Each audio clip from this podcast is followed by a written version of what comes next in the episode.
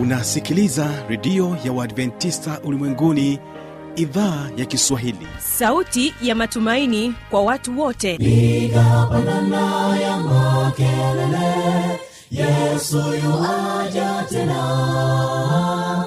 Ipaza sauti imba sana yesu yuaja tena.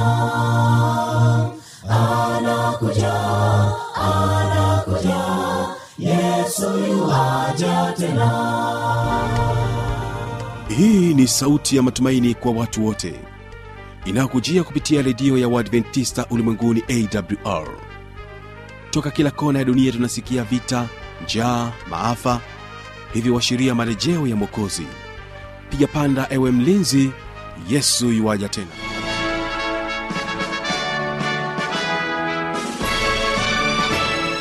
unaendelea kuitegea sikio idhaa ya kiswahili kikutangazia kupitia masafa mafupi ya mita bendi 25 kutokea hapa mkoani morogoro. Msikilizaji kumbuka unaweza kuungana nami kupitia mornings fm na rock fm kisima fm endelea kutubariki kutokea kule nchini kenya. Basi msikilizaji tafadhali endelea kwa pamoja nasi kupitia mtandao wetu wa www org.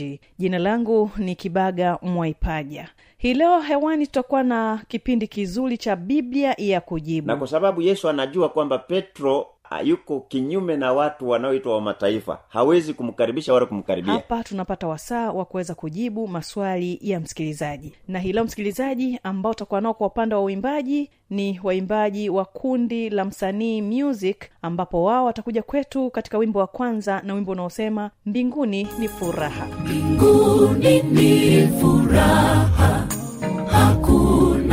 matatizo. Yesu ndiye mambo yote tutaishi naye. Katika wimbo wa pili tutakuwa nao waimbaji wa advent celestio ambapo wao watakuja kwako na wimbo unaosema safari yangu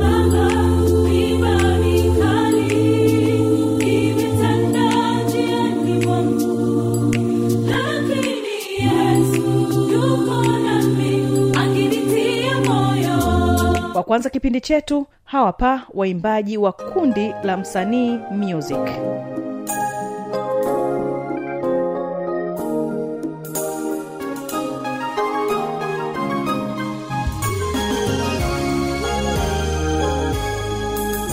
Mbinguni ni furaha hakuna matatizo.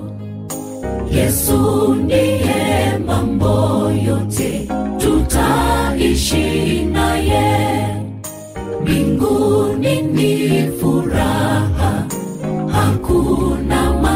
matatizo yesu ndiye mambo yote tutaishi naye.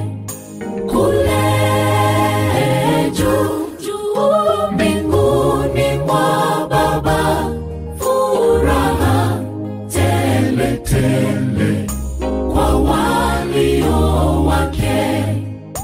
Kule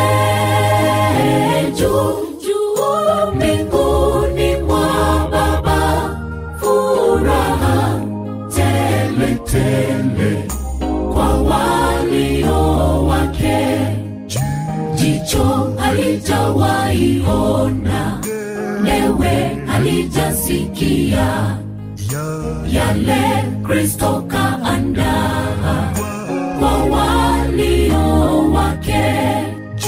Jicho halijawaiona newe halijasikia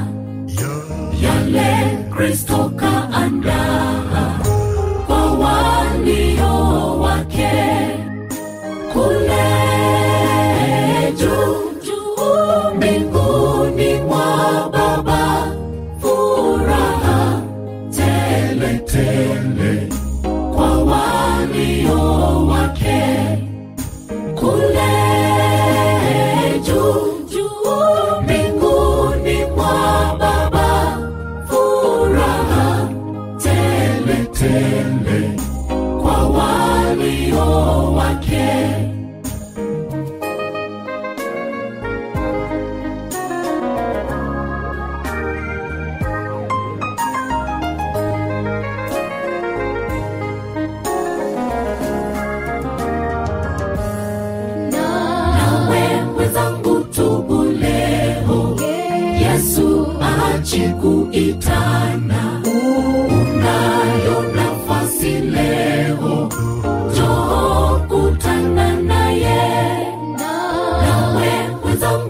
tubu leo.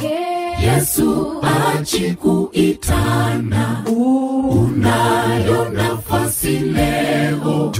Joo kutana naye. Kule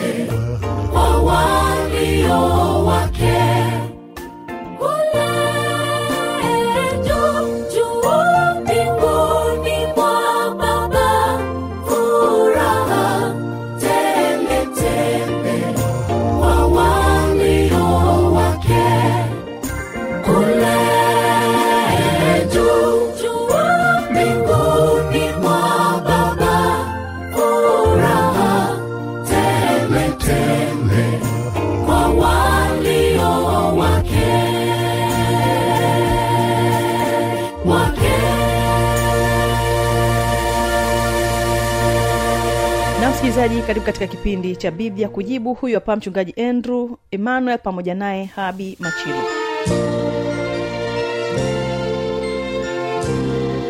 ni kwamba paulo uh, petro alikuwa ni myahudi. Na wakati ule kulikuwa na utofauti mkubwa sana kati ya wayahudi na wamataifa. Na moja ya mtu aliyekuwa mataifa ni kornelio ambaye biblia imemtaja. Mm. kwamba kornelio alikuwa ni mataifa na petro alikuwa ni ma, ni myahudi. Sasa kulikuwa na utofauti mkubwa sana wa mwingiliano. Utagundua hata yesu wakati anakwenda anakwenda uh, uh, kwenye kile kisima cha yakobo anakutana na mwanamke msamaria. Yesu anamwomba maji.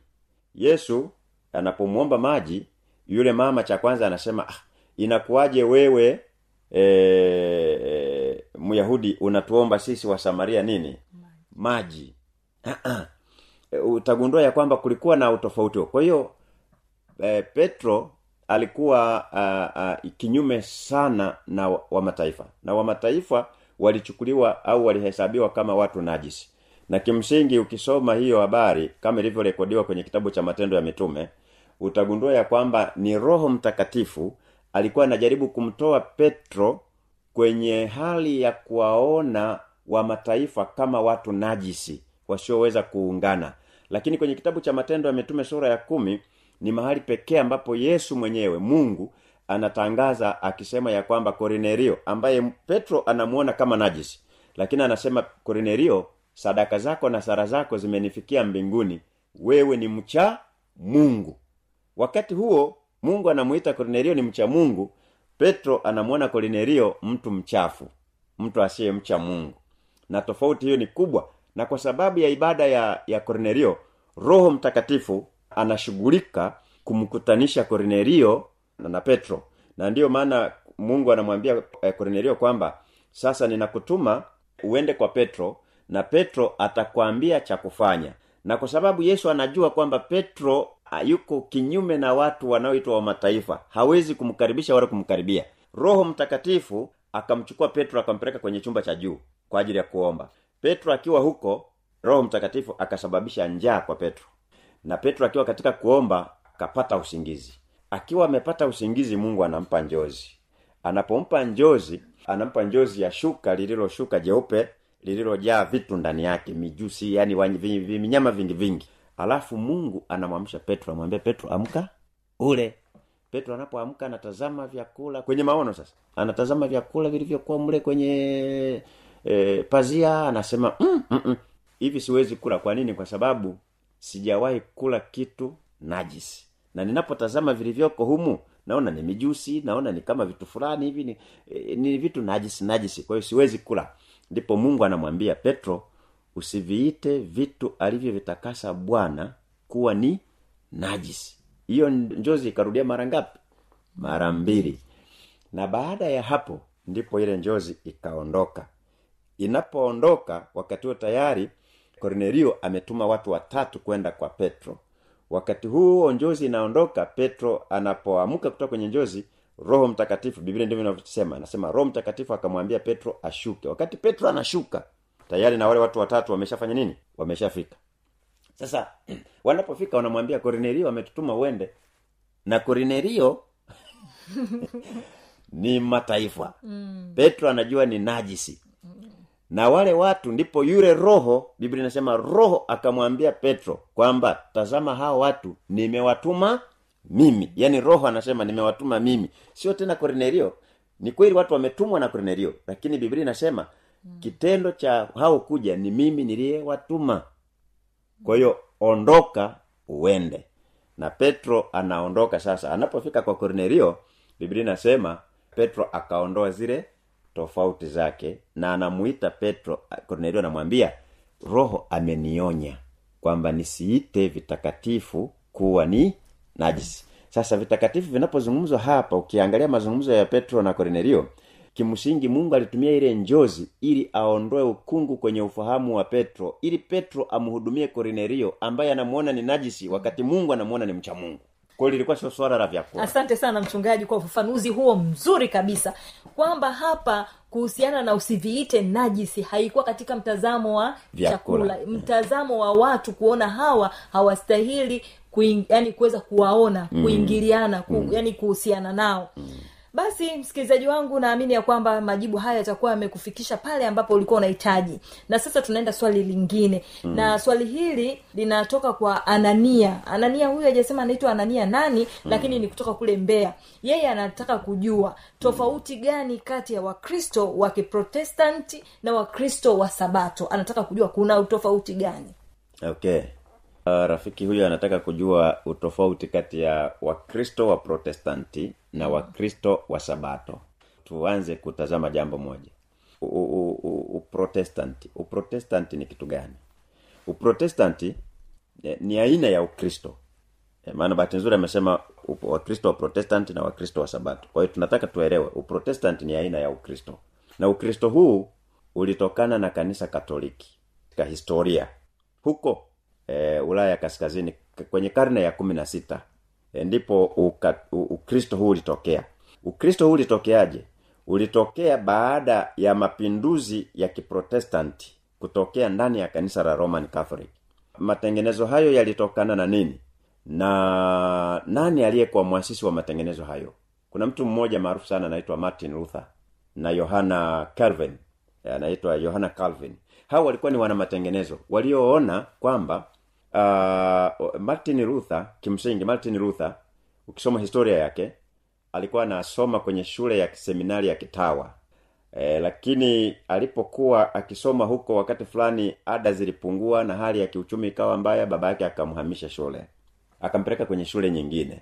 Akiwa kwenye hiyo shule nyingine ndipo akakutana historia inasema akakutana na mwalimu wa kiadventista sabato na yule mwalimu alikuwa anafundisha ukweli wa biblia. Eh, huyu e, rutha akaona mbona kama kuna kitu hapa kinachoonekana kuwa tofauti sana na kile kwa sababu alikuwa anaandaliwa kuwa padri mtawa. Akiwa kwenye shule hiyo ya kitawa wakati ameondoka sasa yuko kwenye shule ya kawaida ndipo akakutana na nuru hiyo. Na nuru hiyo e, kimsingi ilikuwa imempatia mianzo ya yeye kutambua ya kwamba kuna tofauti ya imani niliyoipata kutoka kwa mwalimu huyu wa kiadventista kisabato na imani niliyo niliomo ninayoifahamu ya walimu wangu kutaka kunifanya mimi kuwa mtawa. Kwa hiyo akaanzia hapo kwa nuru ile ndogo akaanza kuwa na maswali ya kujihoji kwamba mbona ninachofundishwa kwa huyu mwalimu na kile ninachokiamini ni vitu vile tofauti. Kwa hiyo akaanza kusoma Biblia, akaisoma Biblia, akaisoma Biblia, akaisoma Biblia, akaanza kupata nuru kubwa zaidi. Akaanza kuwa kinyume na mafundisho ya imani yake ndani ya kanisa lake. Mwaka wa 1517 e, miaka hiyo akagundua e, tofauti karibia tisini na tano za ukweli wa neno la mungu kwenye biblia na kila anachokiamini.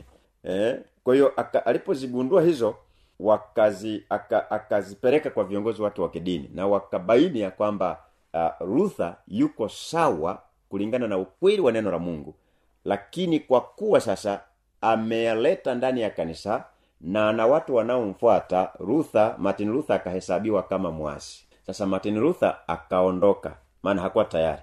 Akaondoka na kundi la watu kutoka Roman Catholic waliokuwa against. Ndio maana inatokana na neno eh, protest. Yani wak, wakao wako kinyume. Ndio maana wanaitwa waprotestant kwa hiyo walio walio kinyume na mafundisho ya Roman Catholic. Sasa walipoondoka wakiwa kwenye kuendelea kujifunza na kutafuta ukweli zaidi hawa nao kwenye kundi la Martin Luther wakagawanyika. Kuna kitu kiliwagawanya kinaitwa sola kwa hiyo wakajikuta wametengeneza sola tano. E, sola tano. Hizi sola tano zikawatenga kimafundisho. Kwa hiyo kukawa na kundi la kwanza lililokuwa limebaki kwenye kitu kinaitwa sola scriptura. Hawa waliamini nini?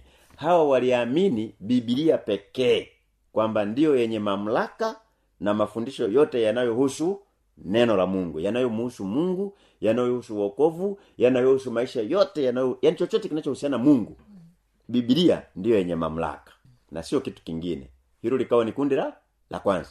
Kundi la pili ambalo lili- lilitoka hapo linaitwa uh, solafide hii solafide ni kundi ambalo lilijenga fundisho lake kwenye imani peke yake. Kwamba sisi hatushughuliki na bibilia sisi tunashughulika na imani na unajua wakati huo kulikuwa na imani ya mapokeo. Kwa hiyo kile ninachoambiwa ndio ninachokiamini. Kwamba ubatizo ni kwa kunyunyiza maji. Naamini hivyo. Kwa hiyo hawakutaka waende kwenye biblia inasemaje ila wakabaki kwenye imani. Kwamba wanajenga fundisho kwenye imani peke yake. Kwamba uokovu ni kupitia imani katika yesu kristo. Kwa hiyo wakabaki hapa na ndio maana unaona hata leo kuna watu wanasema mm, agano la kale halipo. Ila tumebaki kwenye agano jipya. Kwa nini? Maana ni jipya ambalo limeletwa na yesu. Eh, kwa hiyo tunaishi kama tunavyotaka. Ya kale yameisha hayo yamegongemelewa kwenye msalaba. Hilo ni kundi mojawapo kundi la tatu linaitwa soragratia. Yawa soragratia linatokana na neno grace soragratia kwa maana ya kwamba eh, wamejikita fundisho lao kwenye neema peke yake. Kwamba uokovu ni kwa neema ya mungu. Tumeokolewa kwa neema. Tumeokolewa kwa neema. Kwa hiyo tunaweza tukaishi. Ndio paulo anasema sasa kama neema inazidi kuwa nyingi ndio tuzidi kutenda dhambi. Anasema la hasha ni kweli neema ipo lakini tunapaswa kuishi kulingana na neno la mungu. Na kundi lingine ni sola crastas hawa walibaki kwenye kristo pekee kwamba uokovu unapatikana kwa yesu kristo kwa sababu ya dhabihu yake ya kuadhimisha. Na mwisho ni sola deo gloria yani kwa ajili ya utukufu wa mungu. Kwa hiyo uokovu unatokana au unatimizwa na mungu pekee. Kwa hiyo utagundua haya makundi yakaleta tofauti. Sasa kundi lipi liliondoka na lipi? Utagundua kundi la waadventista wa sabato ambalo baadaye sasa lilikuja kukua. Lilibaki kwenye kundi linaloitwa sola scriptura. Hii sola scriptura kwa sababu imebaki kwenye biblia. Waliposoma biblia zaidi wakagundua ya kwamba mm imani ni zaidi. Maana biblia inasema imani pasipo matendo imekufa. Kuna uhusiano mkubwa kati ya imani na matendo. Kwa hiyo utagundua ya kwamba kwa namna hiyo protestanti unapozungumza eh, wakristo wa kiprotestanti na wakristo wa sabato kwanza lazima waelewe wa sabato ni, ni waprotestanti hiyo lazima waelewe. Warutheri ni waprotestanti yaani mprotestanti ni yule aliye kinyume na roman catholic. Sasa hawa wengine wanatofautianaje na wasabato ambao mafundisho yao hayakujengwa kwenye biblia peke yake wamebaki na imani. Ndio maana utagundua wanaamini kwamba tunaokolewa kwa imani lakini misingi yao bado inafuata misingi ya kikatoliki.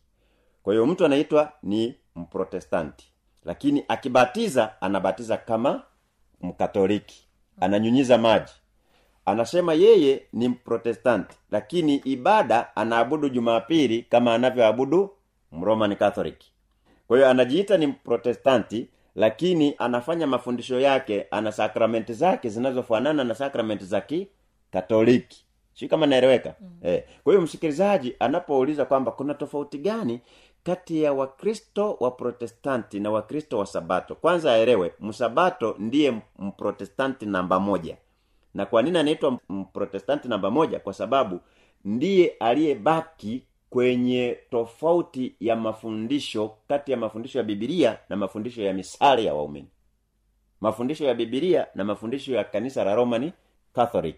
Anabatiza kwa ubatizo wa bibilia anaamini uokovu kwa mujibu wa bibilia anakula vyakula kwa mujibu wa bibilia anafanya ndoa kwa mujibu wa bibilia kwa hiyo kila kitu kiko kwenye bibilia hawa wengine wamenyofua tu vipande visehemu ndio maana hata wanaosema uokovu ni kwa neema tu tumeokolewa kwa neema. Kwa hiyo hata kula anakula kila kitu. Nguruwe anakula. Sungura anakula. Ukimuuliza anasema hivyo bwana amesema ni vitu safi tusiviite najisi. Na kwa sababu tunaokolewa kwa neema swala la chakula halina mahusiano na wokovu. Kwa hiyo anakula chochote. Lakini biblia haiko hivyo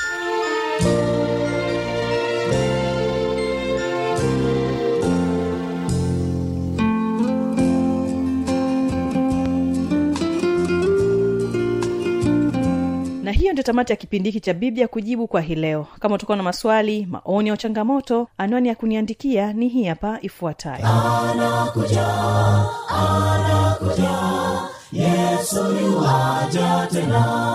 Na hii ni awr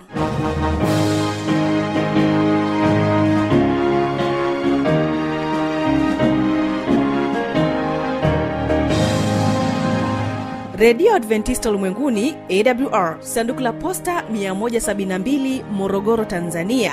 Anwani ya barua pepe ni kiswahili at awr org.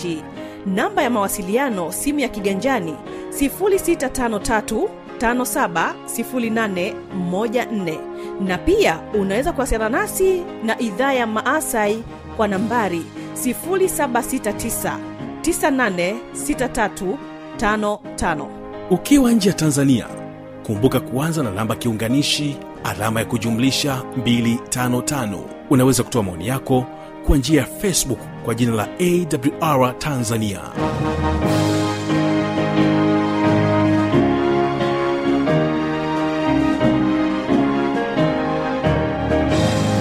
Kesho ni mafundisho makuu basi ninapotoka hapa studio hawa pa waimbaji wa advent celestio wanakuambia safari yangu. Msikilizaji asante kuchagua kwa pamoja nami mwanzo mpaka mwisho wa kipindi hiki cha biblia ya kujibu. Ni kuombe tukutane kesho katika kipindi kizuri cha mafundisho makuu. Jina langu ni kibaga mwaipaji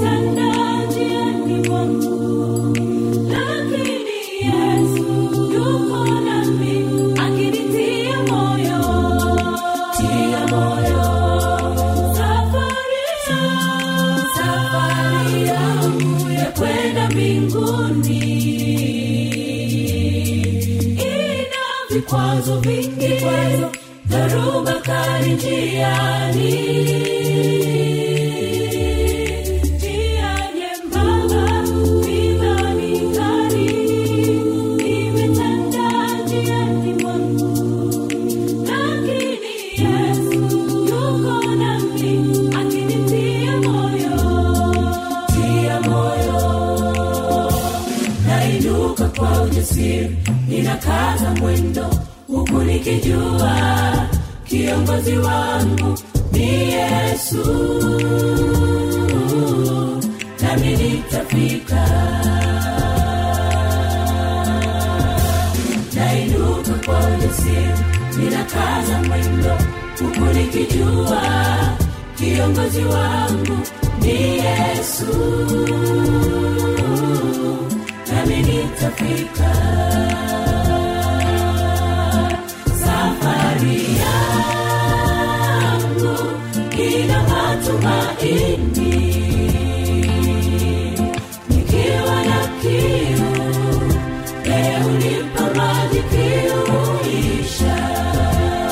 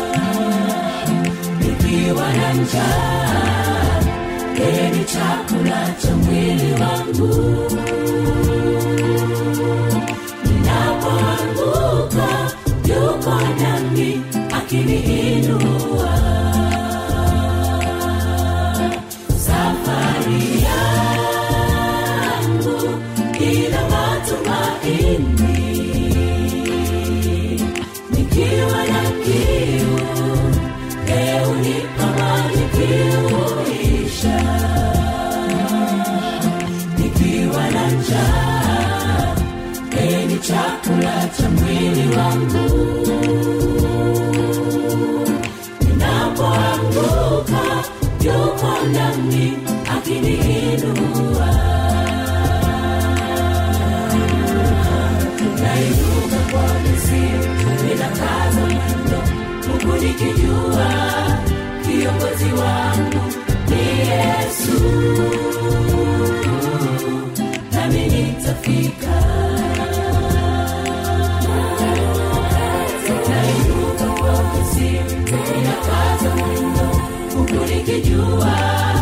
kiongozi wangu ni yesu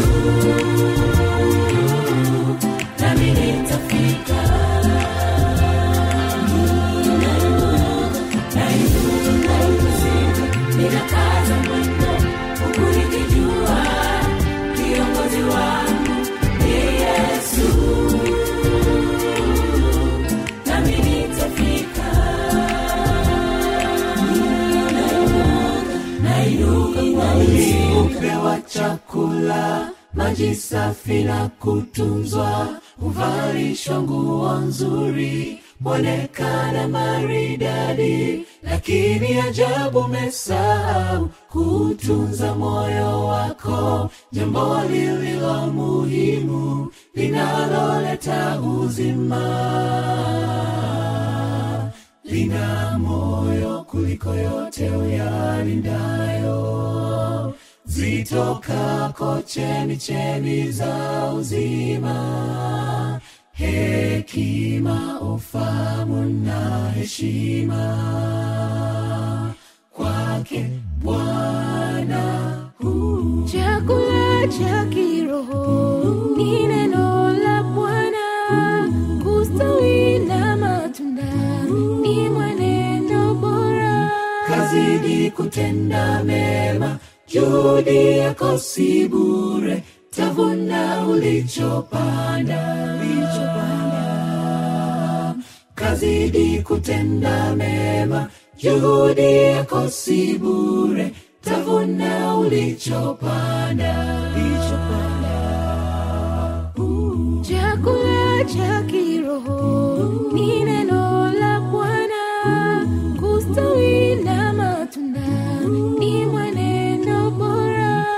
kazidi kutenda mema. Juhudi yako si bure tavuna ulichopanda. Kazidi kutenda mema. Juhudi yako si bure tavuna ulichopanda. Maombi kila siku soma neno mtafute bwana. Maombi kila siku. Soma neno. Mtafute bwana. Maombi kila siku. Soma neno. Mtafute bwana. Maombi kila siku. Soma neno mtafute bwana. Mwili hupewa chakula maji safi na kutunzwa. Huvalishwa nguo nzuri